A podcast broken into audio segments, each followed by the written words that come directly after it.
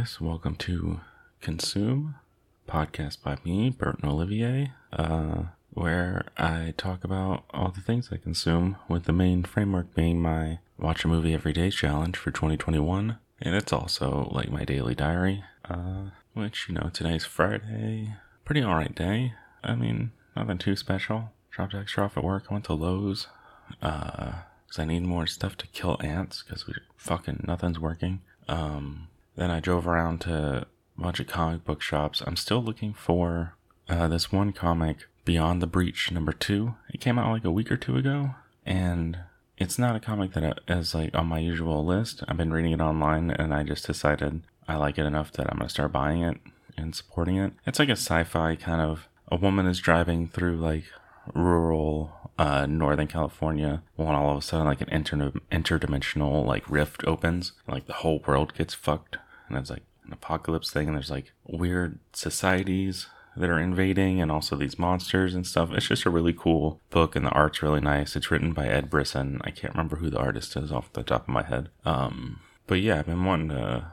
I want to like actually buy it now, so I bought the first issue. I found that, and then but today like none of the other shops I've been to have number two, which is ridiculous. And I don't want to have to order it online, but it is also just like a nice excuse to use to drive around and find uh find shops or check out shops that I haven't been to.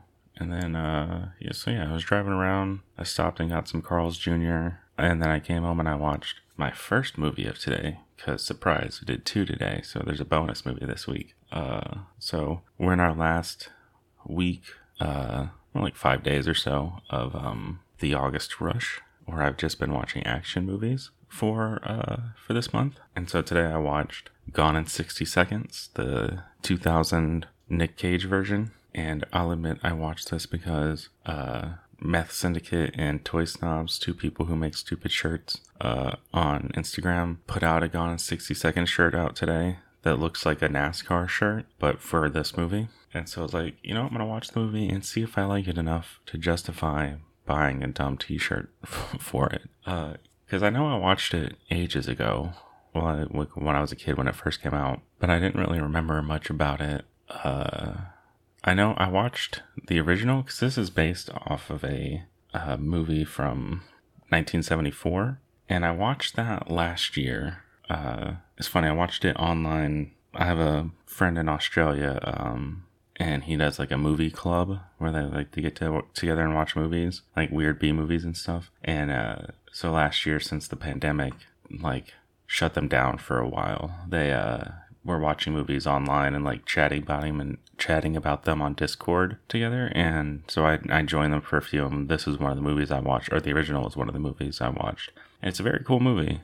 It's very simple. Like the story's pretty clean. And the last like 30 minutes of it is all just this ridiculous car chase all around like Long Beach and like southern LA. And I will say, I think that car chase is superior to any of the car chases in this movie. Uh, but the 2000 version is still very cool and it's a lot of fun. It definitely it takes like everything like the basic conceit of the first movie and makes it weirder and more convoluted in like a way that only a movie from the year 2000 can. Uh, we got Nick Cage, uh, who's like this legendary car thief, and he has to come back and steal 50 cars because his younger brother, Giovanni Ribisi, uh, took this job and fucked up. And which this is also 2000. Giovanni Ribisi was in this and Boiler Room. Great year for him. Uh, so he took this job from Christopher Eccleston, who was uh, the ninth Doctor Who. That's where I know him from. And he's a great doctor. He's underrated, I think, because people always go crazy over David Tennant. And it's unfortunate that he doesn't like that he was in that show as much as I wish he would. Anyways, he plays like a weird um, boss of this uh, like crime syndicate that needs all these 50 cars uh, for like a special order. And they need it by a certain time to go out on the boat out of the Long Beach Harbor. So Nick Cage makes a crew, gets a crew together, and it has like Robert Duvall, who plays like an old car detailer, um, and he's pretty cool in this. And we got Angelina Jolie, who has some weird fucking hair, and uh, has a thing for Nick Cage. Fucking who else?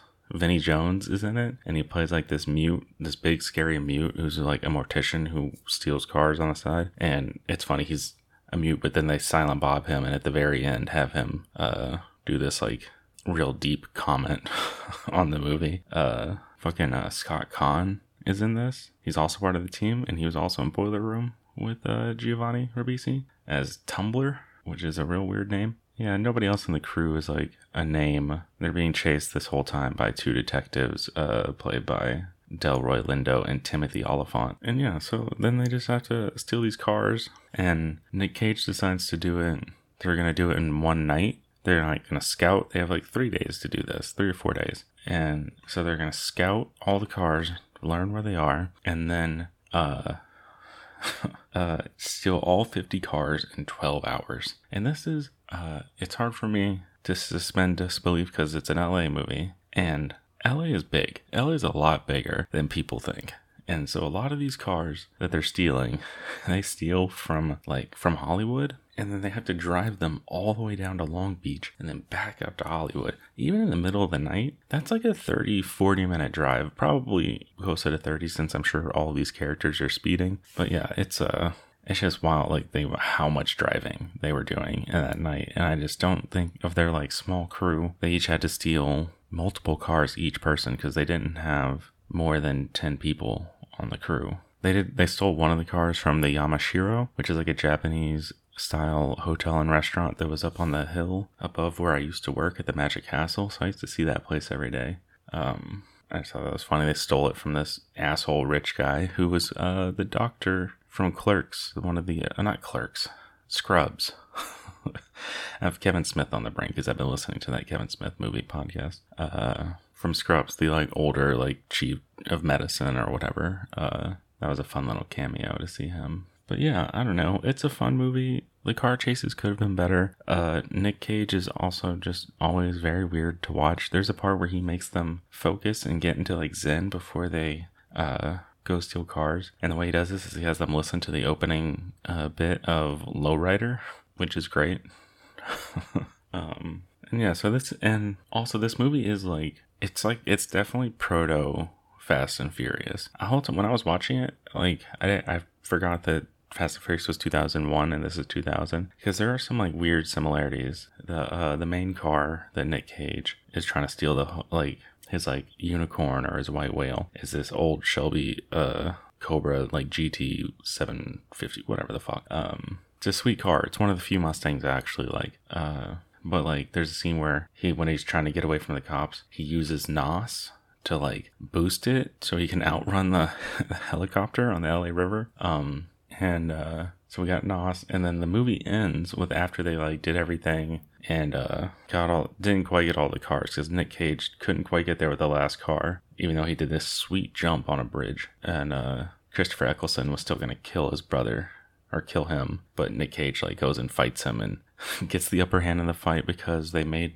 Christopher Eccleston like also a weird uh very obsessed with wood furniture and making his own furniture. And when he starts damaging the furniture, that throws Christopher Eccleston off guard. Very weird part to throw in the movie. Um, yeah, so after they all win, and the detective that's been chasing him lets him away because he understands that he did all this stealing for brotherly love, which is also a very Fast and Furious move. Uh, they go and the whole crew is having like a barbecue together. So the movie ends with like the crew having a barbecue, which is how every Fast and Furious movie ends. And you know, and this is a modern movie based off of an old movie and like Fast and Furious took its title from an old like 50s movie. So we really owe this movie a debt of gratitude for giving us uh studio confidence to make Fast and Furious. And yeah, overall so overall, good time, four stars for Gone in 60 Seconds. And so I watched that movie earlier in the day.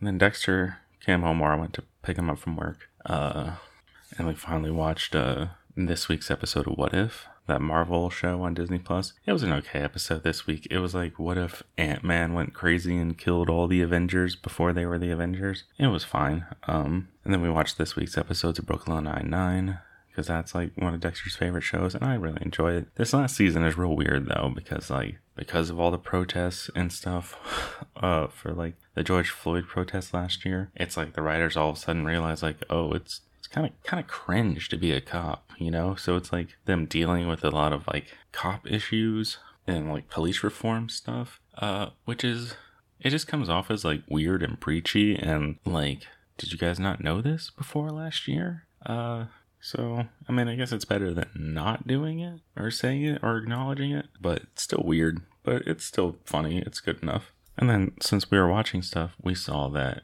Vacation Friends was on Hulu, and this is our bonus movie for today. Uh, movie that just came out, 2021. Uh, why did I say it like that? Um, and so it's a comedy movie with uh John Cena and Lil Rel Howery, and I didn't know any of these other actors, but the other the two women are really good too. Uh, Yvonne, oh god, I'm so sorry, Orji, That's I, I'm sorry, I think that's all. And then Meredith Meredith Hagner, I liked her a lot. Um, and so yeah, it's like a comedy movie about uh, this couple who go on vacation. They have this nice vacation planned, uh, but then it gets like it goes off the rails because they meet John Cena and his girlfriend, and they become like vacation friends, hence the name, and uh, have like a wild week in Mexico, and like it's just this movie i didn't like read a synopsis or anything so this whole movie a lot of the movie i just felt like i was waiting for the other like shoe to drop. Very weird energy. It just felt very tense to watch it because like the whole time john cena and his wife seemed just very unhinged and it's like i was like waiting for this to become like a secret horror movie like they're gonna kill him or something. Uh but no they just like have a crazy like week and then like the last night is like a drug fueled mess and Lil Rel thinks that he cheated on his wife but he's not sure because the whole night's a blur. Uh, and then of course he decides not to tell his wife about it and it becomes like this secret. And then we jump to like seven months later and it's their wedding and John Cena shows up and blah blah blah and hijinks ensue. Um, it's fine if you're someone who can handle uh, tense and awkward energy better than I can.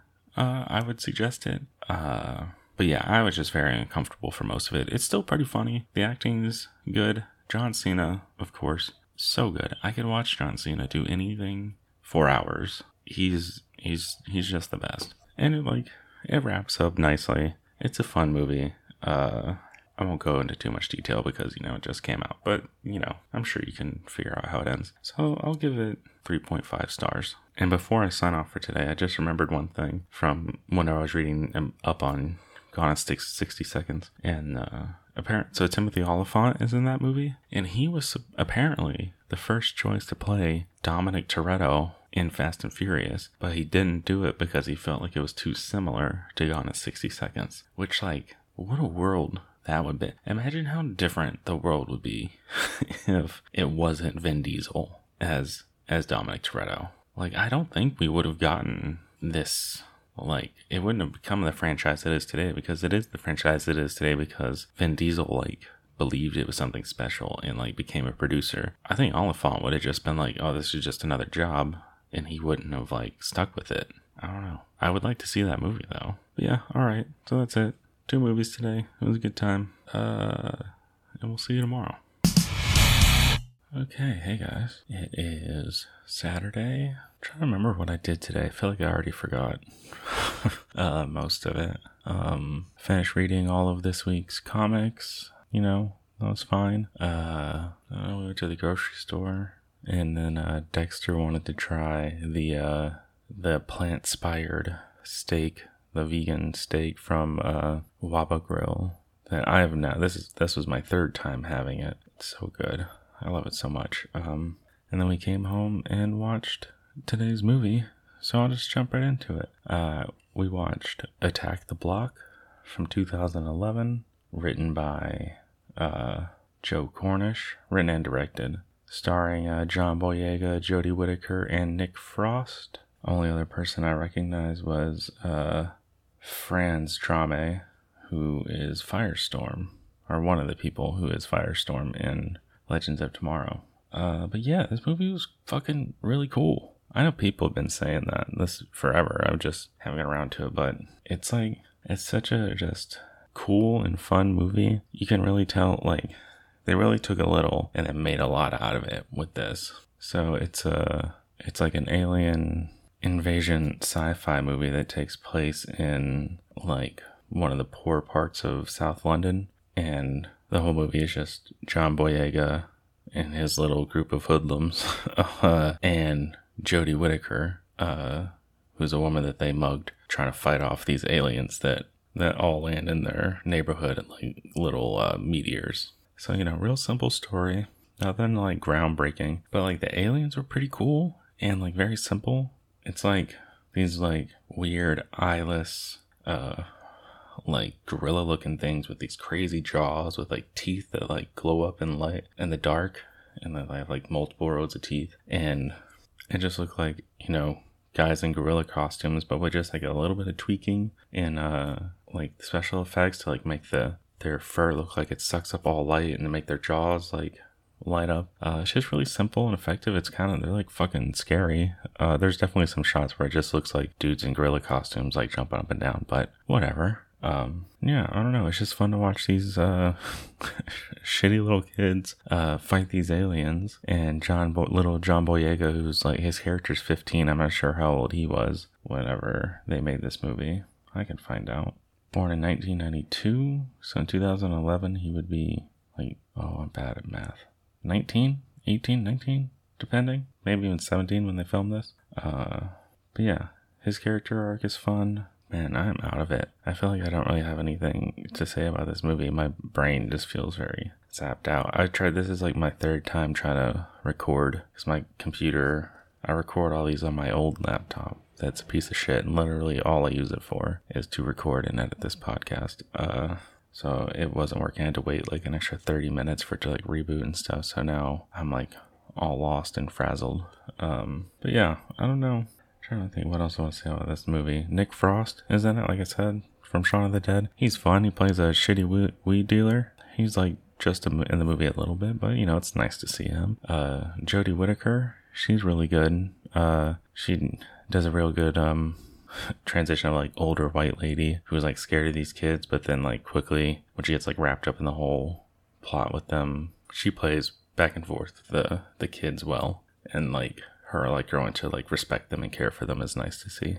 Also, just really like Jodie Whittaker as an actress. I need to go. I want to rewatch Broadchurch, that like uh crime show that she was in. That show was amazing. I like the settings in that show are so pretty. It's like on these like beaches in like rural London, or not London, England. I even like mark them on my maps of like places I want to go. It's also funny that I mean everybody's made this observation, but like John Boyega and Jodie Whittaker both went on to like be in the biggest sci-fi franchises with Boyega and Star Wars, and Jodie Whittaker becomes the Doctor, which I still haven't got to her episodes. I was rewatching or like trying to catch up on Doctor Who last year, and I still have like a season of Capaldi to watch uh, before I get to Whittaker's thing. I keep hearing that like they're bad, which like I'm sure it's not her that's bad. It's probably just the writing. But you know, I gotta give it a chance at some point. But yeah, I don't know. There's not much to say about this movie because it's just simple. It's clean. It's cool.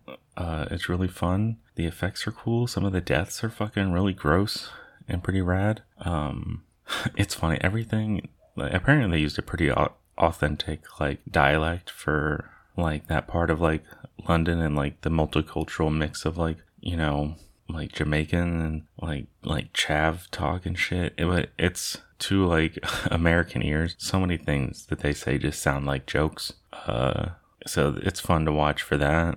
Um, oh, it's a good time. And it achieved the goal I think that it was setting out to do. So I'm gonna give Attack the Block uh 4.5 stars. Like the only knock I can have against it is like it could maybe be a little cleaner and the dialogue could be just like a little uh smoother, but whatever, that's not much of a complaint. Apparently they're making like just this year the director said that he's going to work on a sequel with Boyega coming back. Uh, so that's pretty cool. Be fun to see what where his character.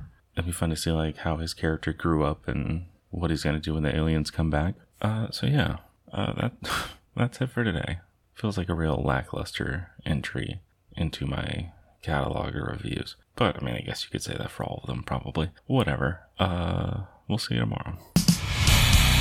Okay, hey guys. It is Sunday. Um, another Sunday where we didn't leave the house or do anything. Uh, I just read a lot of comics and made a lot of food that was too heavy. Nah, not heavy, greasy. I made biscuits and gravy uh, this morning because I had some more of that impossible sausage. That was pretty good. Dexter had some this time. He said it was really good, so that's nice that I have that. It's such it's such a simple thing to make. Good thing to have in your pocket. Um, what did I eat for lunch? Oh, I made a grilled cheese using uh follow your heart smoked gouda slices. Pretty good, but the smoked gouda flavor isn't the best for a grilled cheese. Though I ate it on this like farm style bread. It's like the first time I've got a loaf of bread from like the bakery at the pavilions or the Safeway. Because, you know, usually I get the like $1 loaf of white bread. But since I got all this food stamp money built up uh, that I should use, I was like, I'll treat myself. I'll get this nice looking bread. And it is really nice. It's good bread. Um, and then for dinner, uh, had more impossible meat, but this time the impossible uh, hamburger meat because I got it last weekend. Today is the last day I would feel comfortable using it before it goes bad. It says to use within seven days if it's not frozen. Um, so I made like makeshift hamburger helper and m- cooked it with an onion and mixed in a box of store brand spirals mac and cheese. It's pretty good. Nothing too special, but you know. And I mostly just read uh, comic books. I finished reading. I finished reading uh, Paper Girls by Brian K. Vaughan and Cliff Chiang. Uh, really good book. Brian K. Vaughan is just so good at like writing and making these characters that feel so real and you end up like falling in love with. And then he always finds the right artist for the story because Cliff Chiang's art is amazing in this whole story. Uh, the coloring's really good too. Uh, I think Matt Wilson does it. I should I should remember that. But yeah, highly suggest Paper Girls uh, if you're looking for a crazy um, time travel story. And uh, yeah, so today's movie I watched uh, Triple Threat from 2019, and I watched this because yesterday uh, this YouTube channel, Corridor Crew. They have this series called Stuntman React. I can't remember if I've talked about it before, but yeah, they'll have like a stuntman come on and they'll watch like scenes from their movies or like from other movies and have them break it down and analyze it. It's a very fun and cool show. And uh, this week they had Scott Adkins on, and uh, they analyzed a fight from this movie uh, because Scott Adkins is in it, obviously. Uh, Scott Adkins, who we've seen before way back a few months ago. I watched Action Man, which was Scott Adkins was the main guy in this. In this one, he's like the main villain. This also has the same director as Action Man. I'm pretty sure uh, Jesse V. Johnson. And uh, yeah, so this is a it's fun.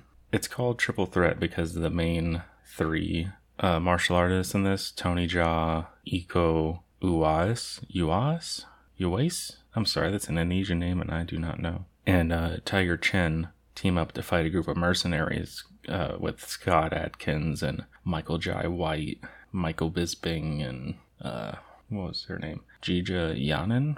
Uh, and yeah, it's just like a straight up action movie. Takes place in uh, Thailand, and the, the plot is pretty clunky. It's like something about a mix of like Tony Jaa and Tiger Chen take jobs like they think it's a humanitarian mission, and it turns out to not be. Where they attack this town where uh, Iko Uwais or Jaka lives, and they end up blowing it up all after they get betrayed or whatever. And then, so then the three of them team up to go after the mercenaries, and the mercenaries are trying to kill this woman who's like a billionaire, but she's trying to be a philanthropic billionaire or something. And they end up like trying to protect her. And then they end up just fighting the mercenaries and killing them all. That's it. I tried to follow along, but it's just kind of, like I said, it's clunky. And I just stopped paying attention and just went for the ride. Uh, but you know, all the fights are sick, really top notch. Settings like kind of boring. Nothing like nowhere looked too cool. It all looks just very generic. Uh, there are some cool character moments, like between the main like three guys and the like billionaire chick. Uh, like one of my favorite parts of the movie is they have to hide out for the night, and it's the billionaire woman and Tony Jaa and Tiger Chen and they're like hiding in a restaurant, and Tony Jaa shows off that he's like a really good cook, and they have like a nice like dinner together and like a calm before the storm as they like get to know each other. It's nice. I like that kind of stuff. yeah, like I said, the uh, fights were cool. There's some really cool moments. There's like a one moment where Scott Adkins does like a jumping roundhouse into uh, Tony Jaa's chest as Jaka does a running jump kick into Scott Adkins' chest. Uh, that part was really cool. and uh, yeah, I don't know. This is just a solid, like, direct to video style action movie. And I, I felt like I should get one of these in under my belt before the uh, our action month ends in two days. Yeah, I don't I don't think I have much else to say about Triple Threat. So it gets uh 3.5 stars. Yeah, all right, that's it. We'll see you tomorrow. Okay, hey guys. It is Monday. Feels like a weirdly eventful day, even though I didn't like do much uh, more than I usually do. Just feel like my head's all over the place and there's a bunch of things I want to talk about. I almost had like a little freak out right before I started recording because my headphones, my I have like those Bluetooth Koss Porta Pro headphones that I really like, and there's a slight buzz in the right ear. And I started to like, I was like, fuck, if these are starting to go to shit, I'm gonna be so mad. Uh, I've become so reliant on these headphones and I don't want to have to buy another set. They're fucking expensive. Uh, so I, I just Googled Koss Porta Pro speaker rattle, went to the first like forum that popped up and the first guy, the first like actual tip was like, uh, take the pad off and look for some hair. Sometimes just some hair gets in there. Uh, and that's what it was. It's real weird. Like when I, with my long hair, I guess like somehow some of the hairs like perfectly go up against the foam and like just punch straight through it. Like I had to like pull all these hairs out of it. It was gross. And like take them out of the actual like speaker. Uh, but yeah, so I did that and it sounds better. So that's nice. um, what else I do today? Brought Dexter to work, came home. I was gonna do yoga, but then I wasn't in the right headspace for it, so I said, fuck that, didn't do it. I cleaned instead, vacuumed and dusted everything. Uh, then I went to a comic book store to try and find uh, that Beyond the Breach number two that I've been looking for, and I found it. The first store that I went to, so that was nice because I was prepared to just drive around for a while. Um, but yeah, I found that, and I also got a number one of uh, Daredevil Volume Two, the one that Kevin Smith wrote, because I have a bunch from that run. Like I have like two through six, but I never had number one, and I never really like looked for it. But I just happened to stumble across it, and they were selling their back issues for half off. Uh, so I got that which is fun. Uh, stopped by a Target and I found this Bat Cycle that I had pre-ordered, but they had it there, so I just canceled my pre-order and bought it at Target. Uh, it's way bigger than I thought it was, so I don't know how I'm gonna display this dumb fucking thing. Uh, but that'll be fun. Yeah, and then I don't know. I didn't really do much else. One funny thing that happened. So like I've been thinking a lot about, I guess, about like who I am and what I think about and like what I think about me. Um, because like my birthday is coming up in about a little more than a month, and like I'm gonna be 32 and unemployed, and I just don't know what I want to do uh with myself and like who I want to be or whatever. Um, I've already been kind of rehearsing in my head like some sad sack fucking monologue I was gonna do on here on my birthday. Uh, we'll see how I feel on the actual day. But uh, so you know, so like I said, I've been thinking a lot about myself, and it's funny to be like all confronted with like how someone else sees you, not confronted, presented with. So in Heal Cord, the main Discord uh, that I'm in, people I probably talk to the most uh, in my life right now. Uh, one of the guys in there, Tim, was like describing how he like sees all of us, and he said that I'm like a cherubic energy force, which is baffling to me. It's so weird. Like, I guess that means like I'm a po- like a, a force of positive energy, angelic energy. I don't know. It's so weird the way people uh I may have talked about this months ago or something, but like there's this weird like line or like demarcation of like how people like how people see me. Like people uh who like I grew up with, like back on Kauai, uh, they all think I'm like a cynical asshole. And if you told them that I was like a, if like someone called me a positive person, in front of them, they'd probably laugh. But then everyone that I've met uh, post moving to LA says that like I'm a very positive and encouraging person, and that's pretty much a conscious decision. I don't want to be this uh, cynical asshole. I don't know. I don't even know what I'm getting at. Why I brought this up. Uh, it's just a weird thing to think about how people uh, perceive me and how I like. I don't feel like I've changed my demeanor and how I interact with others very much, but there is like a difference in the way that these like two groups of people perceive me, and it's weird. But I think I'm changing for the better. I've I'll, I'll take fucking cherubic energy force over asshole any day. Um, yeah.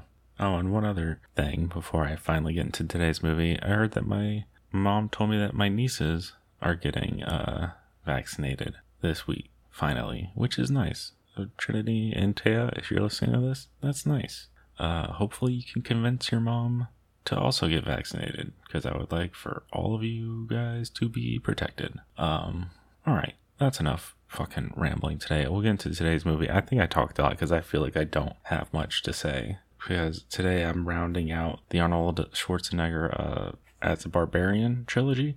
Because you can't call it the Conan trilogy because in this one he plays Lord Kalidor. Um, so yeah, I watched Red Sonja from 1985 um, with, like I said, Arnold as Lord Kalidor. We got Brigitte Nielsen as Red Sonja, and this is her like debut acting thing. And I think the only thing I've seen her in that's not Flavor of Love.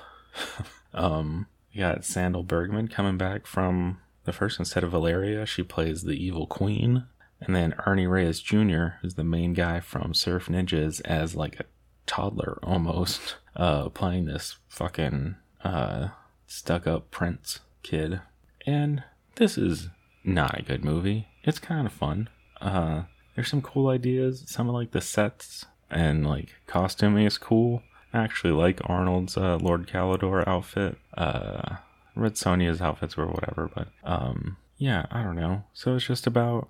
I was like half paying attention to this because it just didn't grab me. Uh, so Red Sonja is a woman who was like attacked and raped, and then this evil queen also wanted to hook up with her, but whenever she like refused and like cut at her face and like scarred her face, the queen cursed her, and then she like went off and like trained with some like grandmaster, and then now the movie starts with like the evil queen found this talisman, which is like looks like a giant block of kryptonite that only women can touch. If a man touches it, they just blip out of existence. And the talisman, I guess, just increases magical power because she uses it to like take over some towns. She like takes over Ernie Reyes Jr.'s kingdom, uh, so he becomes the Prince of Nothing. And but the more like the talisman gains power from light, so the queen puts it in a room with a ludicrous amount of candles, and the more light that it consumes, or whatever the stronger it gets, the more likely it's going to destroy the world. And so Red Sonja goes on a quest to stop this queen and stop the talisman. She has 13 days to do it, otherwise the world's gonna fucking explode. And they do it. they save the world. I don't know. Red Sonja teams up with Arnold reluctantly, and Ernie Reyes Jr. and like his manservant, uh, Falkon, and I don't know. They like deal with a asshole guy who's in charge of a bridge. They get trapped in like a water dungeon with a mechanical uh serpent thing in the water, though I didn't realize it was supposed to be mechanical until I read the synopsis. uh, I should have known whenever they like they have to blind it and they like prop out its eyes and it just looks like these little like metal bits fall out and I thought that was just bad props. I, I wasn't I wasn't thinking too much about it.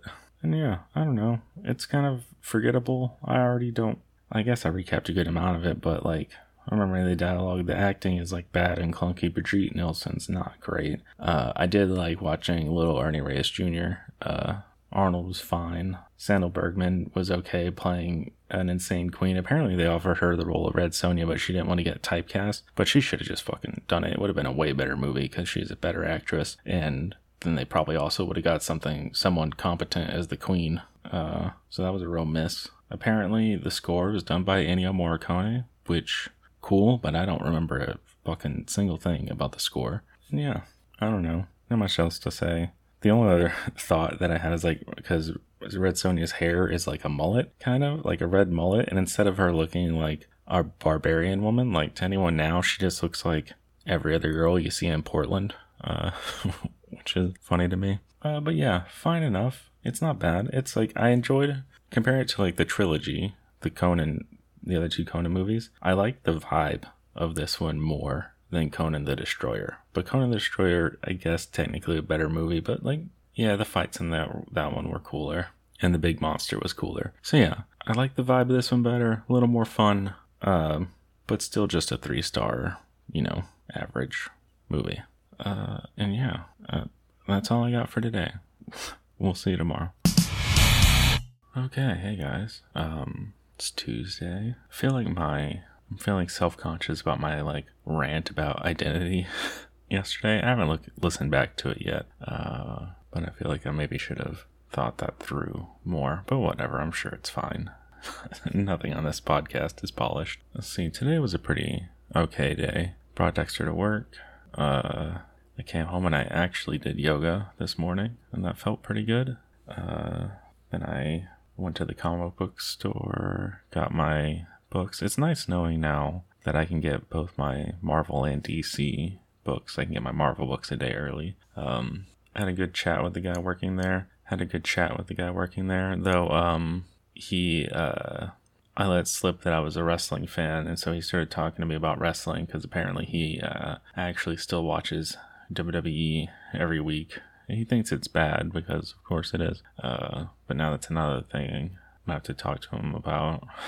uh, gonna have to try to get him into death matches or some shit. So I don't have to hear about that lame shit. Uh, then what I do, I went to I went to the Silver Lake Library because uh, I got it in my head that I want to read Hellboy because I feel like that's a big comics blind spot for me. So, and they had volume one of like the omnibus collected editions there. So, so I went and got some fun stuff. Got two volumes of Hellboy, a Jeff Lemire book, and uh, another Brian K. Vaughan series. And I haven't read Ex Machina because if there's one thing I need, it's more comics to read and with a deadline.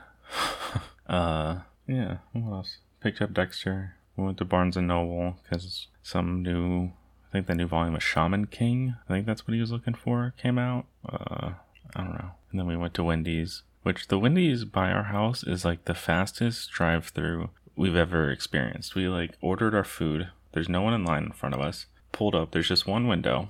And as we were pulling up to the window, he already had a bag with all the food in it, handed it out to us as I gave him the credit card. Just truly impressive stuff. Um, Yeah, I felt like I had something more interesting to say about today, but I don't think I do. I'm sure you guys all love my uh, breaking down the minutia of every day, so not like it matters. But okay, yeah, today's movie. So this is the the last movie of the August Rush, our last action movie. Definitely not the last action movie of the year, but you know. And I was gonna watch a uh, a uh, a Jackie Chan movie since I made uh, a Jackie Chan image, the cover photo for this uh, this month. But I was listening to a uh, Fast and Furious podcast, that newcomers podcast, and they mentioned Triple X uh, from 2002, and I was like, I've never seen that. I love all these Fast and Furious movies, and I feel like that's a pretty big blind spot. I feel like I should watch that. So I watched it.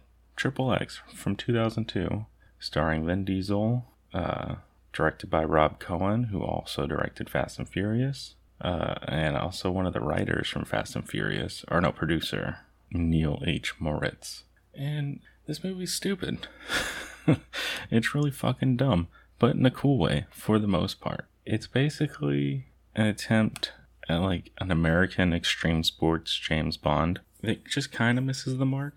So Vin Diesel plays a uh, like an extreme sports like stunt celebrity who is staunchly pro video games, um, and he gets recruited by the U.S. government, or uh, Samuel L. Jackson, uh, to infiltrate and take down a group of Russian anarchists in their co-op called Anarchy 99, where they have a plot to uh, destroy the world or drive the world into chaos uh, by using this biochemical agent to kill entire cities, causing nations who don't know where the attacks are coming from to start World War III. And on the other side of World War III will be this anarchist utopia, I guess. And Ven, or Xander Cage, uh, who is, in his word, he's been risking his life for stupid shit, finally found something to worth risking his life for. Uh, and that's the movie. That's it. Um, it starts out with a fucking Rammstein, with a fucking Rammstein performance of frei. It's a fun song. Not their best, but it's a fun song. And it's like legit like a fucking concert where like this fake James Bond like character is like trying to get away from the anarchy guys and he ends up getting killed and like his dead body gets crowd surfed at the Rammstein show. It's pretty rad. Uh, and like this guy getting killed leads to Samuel Jackson like feeling like they need an outside source, and so they recruit uh, in like the weirdest way. He had just finished a stunt where he stole a senator's car, an anti video game senator's car, and jumped it off a bridge and then base jumped, where at the bottom, uh, Tony Hawk and Mike Vallely were waiting to drive him away. And then they drive away. They show up to a party where, like, there's people dancing to, like, nu metal. And, uh, oh, and when he jumps off the bridge, Let the Bodies Hit the Floor plays. So within the first 10 minutes, we got Rammstein and Disturbed. It's great. Uh, then when they get to this party, uh, Eve, like the rapper singer Eve, like shows up and greets him. And she's like his manager, kind of. And at this party where there's people like skateboarding on an indoor like mini half pipe, like Tony Hawk's there. And then fucking Matt Hoffman, pro BMX, like street BMX rider, like shows up and like talks to Xander Cage or Ven. I can't remember if I said his name yet. I probably did. Uh, and like it was like, "Hey man, you got that trick down yet?" And Ven says something like, "You mean like the Superman C grab like barrel roll?" No, not not quite yet, but I'm almost there. And it's just so funny to think that culture in 2002 was in a place where Matt Hoffman, pro BMX fucking street guy, was like a real noteworthy uh, cameo. we've we've really gone down as a society since then.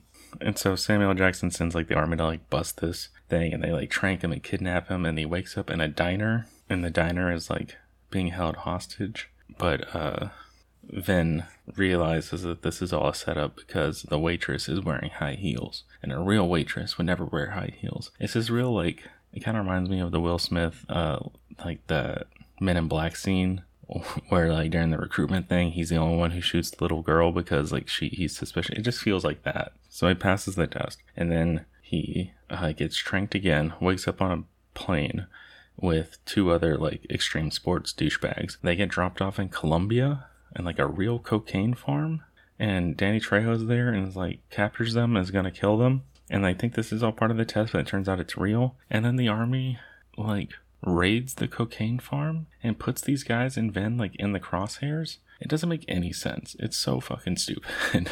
but but this does uh, lead to Ven getting a dirt bike and riding around avoiding like helicopter gunfire and like taking out these guys that, that these like cocaine smugglers. There's a lot of like ramps conveniently placed throughout this whole place. He does like three or four real fucking sweet jumps. He even does a like a Superman grab, jump, drop kick on a guy. Or no, he doesn't do the Superman grab. He he just does a like twist, like drop kicks a guy. Later, he does a Superman grab where he also shoots a guy in midair. That's pretty fucking rad. And then like the big final stunt is he jumps a ramp over a barn as it explodes and like, lands on the other side on the like the ledge as the building's exploding. It's pretty fucking cool. And yeah, and this apparently was the second test. And so now he gets to be a secret agent. And then they send him to Czechoslovakia or Prague to like infiltrate this group. And I, I don't need to go through the whole rest of it. I just like how insane that like recruitment process is. And there's some fun stuff with this gang. Uh, yeah, I don't know. I lost my train of thought. Uh, there, there's a Queens of the Stone Age song in here. That's pretty cool. Um, there's a scene where Ven like causes an avalanche to take out a, a watch tower. One part that was bothering me is like this is just some extreme sports dude. And then now he's a secret agent, and I kept thinking about like, is he gonna be okay killing people? Like, is he is he cool with that? And there's like a scene where uh, they're like testing the biochemical agent called Silent Night. I was hoping there'd be a little bit more Christmas in this so I could add it to my secret Christmas movie playlist, but not quite. That's just the name of the thing. So like the anarchists make this they have a team of scientists that like made it for them and then they like kill all the scientists and Vin Diesel watches this using these x-ray binoculars. And he was like appropriately horrified at seeing all this like senseless death as these like fucking weirdos laugh at them. Uh but yeah i don't know. He just starts like killing people. And it's uh i don't know it was weird. I guess he was this is like post 9-11 and everyone's like was real gung-ho on like american fever and like taking out terrorists. So maybe that's it. Uh and yeah like i was i was fully prepared to give this five stars because it is a fun time. I enjoyed it. But the final the final like scene was just such a letdown. It was so just kind of boring. So like the biochemical agent is on this like weird pilotless like automated sub that's also like an airboat thing. And they gotta chase it using a gto that uh vin had like got earlier in the movie. And then he had this like nerd put a bunch of uh like weapons and stuff in it and so he has this like super like tricked out like spy gto with like flamethrowers and rockets and like guns and shit. But they so they get this awesome car and then they don't really do anything with it. He just like chases a boat and then uses the rockets to blow up a like cart full of potatoes that's blocking the road. So the car doesn't do anything cool, and then it just leads to a scene where he like harpoons the thing and like paraglides behind it. And the like real sad part is the stuntman who did the paragliding died. They did one take where he did the paragliding and he's supposed to like paraglide and then zip tie under a, on the line to the boat like before the line hits a bridge. And first take got it fine. And then they did a second take for some reason and he slammed into the bridge and died which is so sad to die. Uh, for a movie as dumb as this but also like on the second take of a stunt you got perfectly fine on the first take and they use that first take in the movie so yeah just a real kind of bummer of an ending but overall, a good fun time. Uh, yeah, I'd say especially if you're like me and you were like a middle schooler in the early 2000s, you you should love this movie. It's great. Uh, and it's just also just nice to see Vin. Uh, so I'd give Triple X four stars, and I'm gonna have to watch like because I know there's a second one with Ice Cube, and then the third one, Vin comes back, but that one wasn't made until like 2017, and Instead of just being an action thriller, Wikipedia calls it a science fiction action thriller. Uh, so I gotta find out what that's about at some point. And yeah, so Triple X four stars, and that's the end of the August rush. Uh, it's been fun. Action movies are great. And so tomorrow, September 1st, I don't have a theme. I couldn't think of a, a pun for September, and I don't. Yeah, I, I just didn't have any other ideas. But I do, of course, because I can't let anything be simple and like just pick movies. I have a system that I'm to use. Uh, so I thought of the system back in like May. I was doing the Bond movie, so I couldn't do it. But so, you know, I keep a running tally of these movies. I have them numbered on Twitter, and so today's movie was number 247, 246, and so my plan is for the number of movies it is like so like tomorrow would be 47. If there's a movie on my watch list that was made in 1947, then I'm gonna watch it. So it's gonna be like chronological from uh, from here on. But I'm also not gonna be too strict to myself. If something I'm feeling something else that day, I'm not gonna beat myself up. Also, there's certain years where there are no movies on my playlist. Like I don't think I do have four movies from the 40s, but they're all from 44 or 46. So I don't I don't have a movie that I have to watch I think, until like I get to 1950. Um, but I'll probably still watch a movie from the 40s and over the next three days just to say, just to knock at least one of them off the list. And if I do have a year without any movies, I'm gonna watch something from the 2010s or the 2020s because that's the decade, according to on my Letterboxd that I have the most movies in. So it'll be a good like going back and forth from old to new. Whatever, it's not a big deal. It's just a, I just have to give myself a system in order to do anything uh, in my life. Uh, but yeah, all right, I've talked way too much today, so uh, we'll see you tomorrow.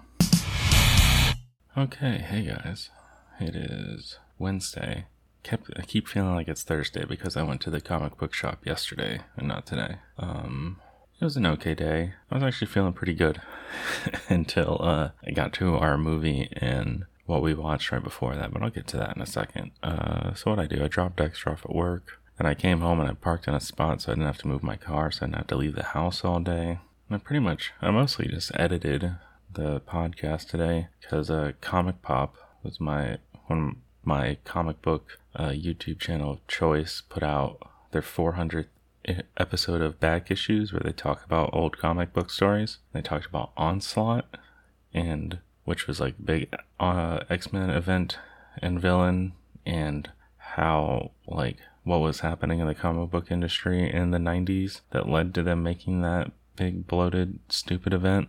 Uh, and why nobody remembers that character fondly today. Uh, it's a good video. I suggest go watching it. So i just you know watched that while i was editing and uh, did yoga and that was fine oh and i tried to apply so there's like the covid rent assistance programs that uh you know and like first like los angeles city was doing their own and i applied to it last year and we got two grand after um, six months after we applied, and that was nice, you know. And they did another round where I applied months ago, and they said like I got a notification or an email from them saying like you didn't make the cut this time, but starting on September first, you can apply to the state program. I was like, okay, whatever. So I started the application today, and I had to uh, I need a copy of the lease agreement or something that has like how much we pay on it, and we never got a copy of that from our landlord because she's weird. And so I texted her about it, and she said that it'll take her a few days, but she'll get it to me. Which, like, I don't know why that takes a few days. I feel like she should have the files readily available. I don't know, it's a weird situation. I also just always feel weird, like, talking to the landlords. I'm so, uh, I have it so mentally ingrained in me to like never talk to them and never anything because I before we were living here was living in that shitty one bedroom apartment with like five dudes and like we never like the landlord kind of knew what we were doing but you know it's definitely not okay to have that many people who aren't on the lease living there and so that just like like instilled a mindset of like don't don't like make any waves and so I still like have that mindset so anytime I have to ask the landlord for anything, it always like makes me like tense up and feel real weird. But hopefully she gets that to me soon and I can finish that application and maybe get our next couple months of rent covered. That'd be nice since my unemployment is ending this week. Um, but anyways, let's get into what I watched today. So like I said, I was feeling okay, but you know, my mental status is a uh, is rocky at all times and today the things that we decided to watch like because you know that whole like fear of death thing it's always like just below the surface and then me and dexter watched this week's episode of what if and it was about uh doctor strange and if whenever he was in that accident that like ruined his hands what if instead his like the girl he was in love with was with him and she died and then doctor strange goes evil trying to like use magic to turn time back and change time and but he can't like save her no matter what he does and he becomes evil because he gets more power and ends up destroying the universe. And so, you know, that just made me think about the finality of death and how there's nothing you can do to escape it. um, and then for my movie, so like I explained yesterday, I'm doing this chronological thing, and since I've already passed my movies in the 40s, so today was movie number 247. I don't have any movies for 47, 48, 49, so I watched, just so I can get one under my belt, I watched The Postman Always Rings Twice uh, from 1946. It's based off a book. I'm not gonna bother looking up the names of the director or whatever because uh, I don't know them and I don't really care. The only name in this that I care about is Lana Turner because uh, she was great as like the femme fatale in this movie, and so so this is a well-made movie with some fine acting, uh, and it's nice to look at.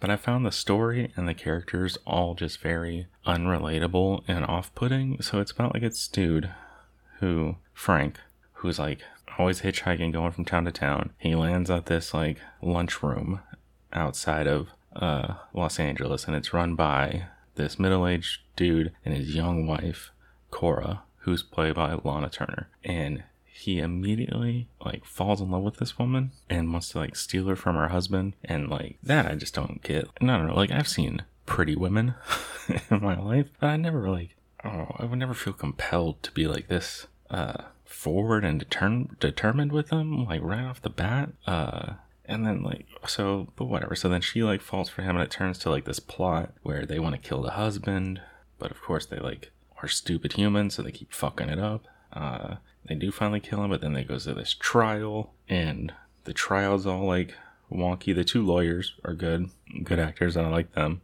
And they end up like getting like turned against each other, and there's all this like intrigue or whatever. And I don't know, it's uh maybe intrigue isn't the right word. I just wanted a fancy word to brush over uh stuff. And then so like they try to like backstab each other, and she like catches that he was like with another girl while she was out of town and that she's like mad at him and then like this one guy tries to blackmail them for the whatever. And then i don't know. And then it ends with like they go out to sea they go out to the beach where they've been going um like where they had some of the like little romantic getaways. They go to the beach She's pregnant with his kid at this point, apparently, and she wants them to swim as far out into the water as they can. And this is like a Los Angeles beach, and so I know that water's cold as shit. Uh, so that looked real unappealing. And so she wants them to swim out as far as possible so that she'd be too tired to swim back to shore to make him have the choice of like, will you prove you love me by saving me, or you can just go back in, like nothing happened, just leave me out here to die and be done with these problems. Very weird.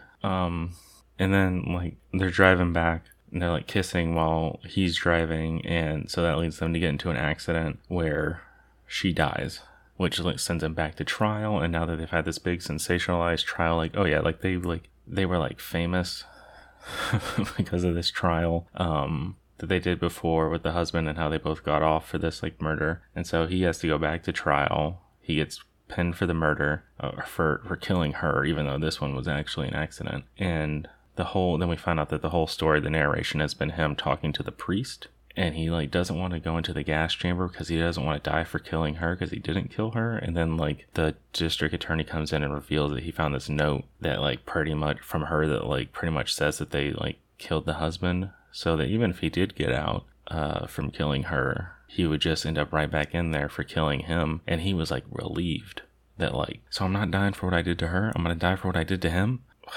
and that that is a relief, I guess. And then he says this like thing about the postman always rings twice. Like that's where the movie comes from. Mostly like, you know, the postman always rings twice and you always hear it the second time. And this is God is the postman ringing twice and making sure we get our comeuppance for our bad deeds. Uh, and that's how it ends. And it ends with him like asking the priest to pray for them and that they'll end up uh, together wherever they are.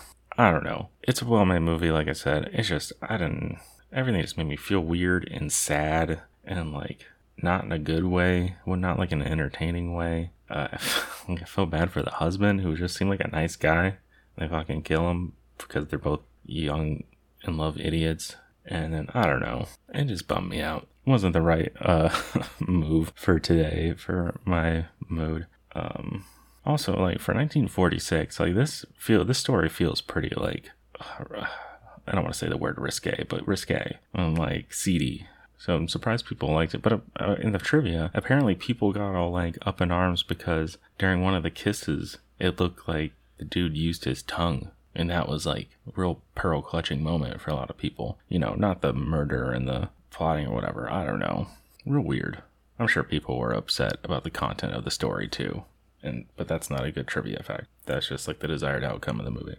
So yeah, the Postman always rings twice. I'll give it three stars because it is good. It just wasn't for me and my mood uh, right now. I almost didn't want to record because I just didn't want to deal with it. But I figured that talking about it uh, would make me feel better, and I think it did. So thanks, guys. Uh, you know, I always appreciate your support. Uh, yeah, and that's it for today. We'll we'll see you tomorrow.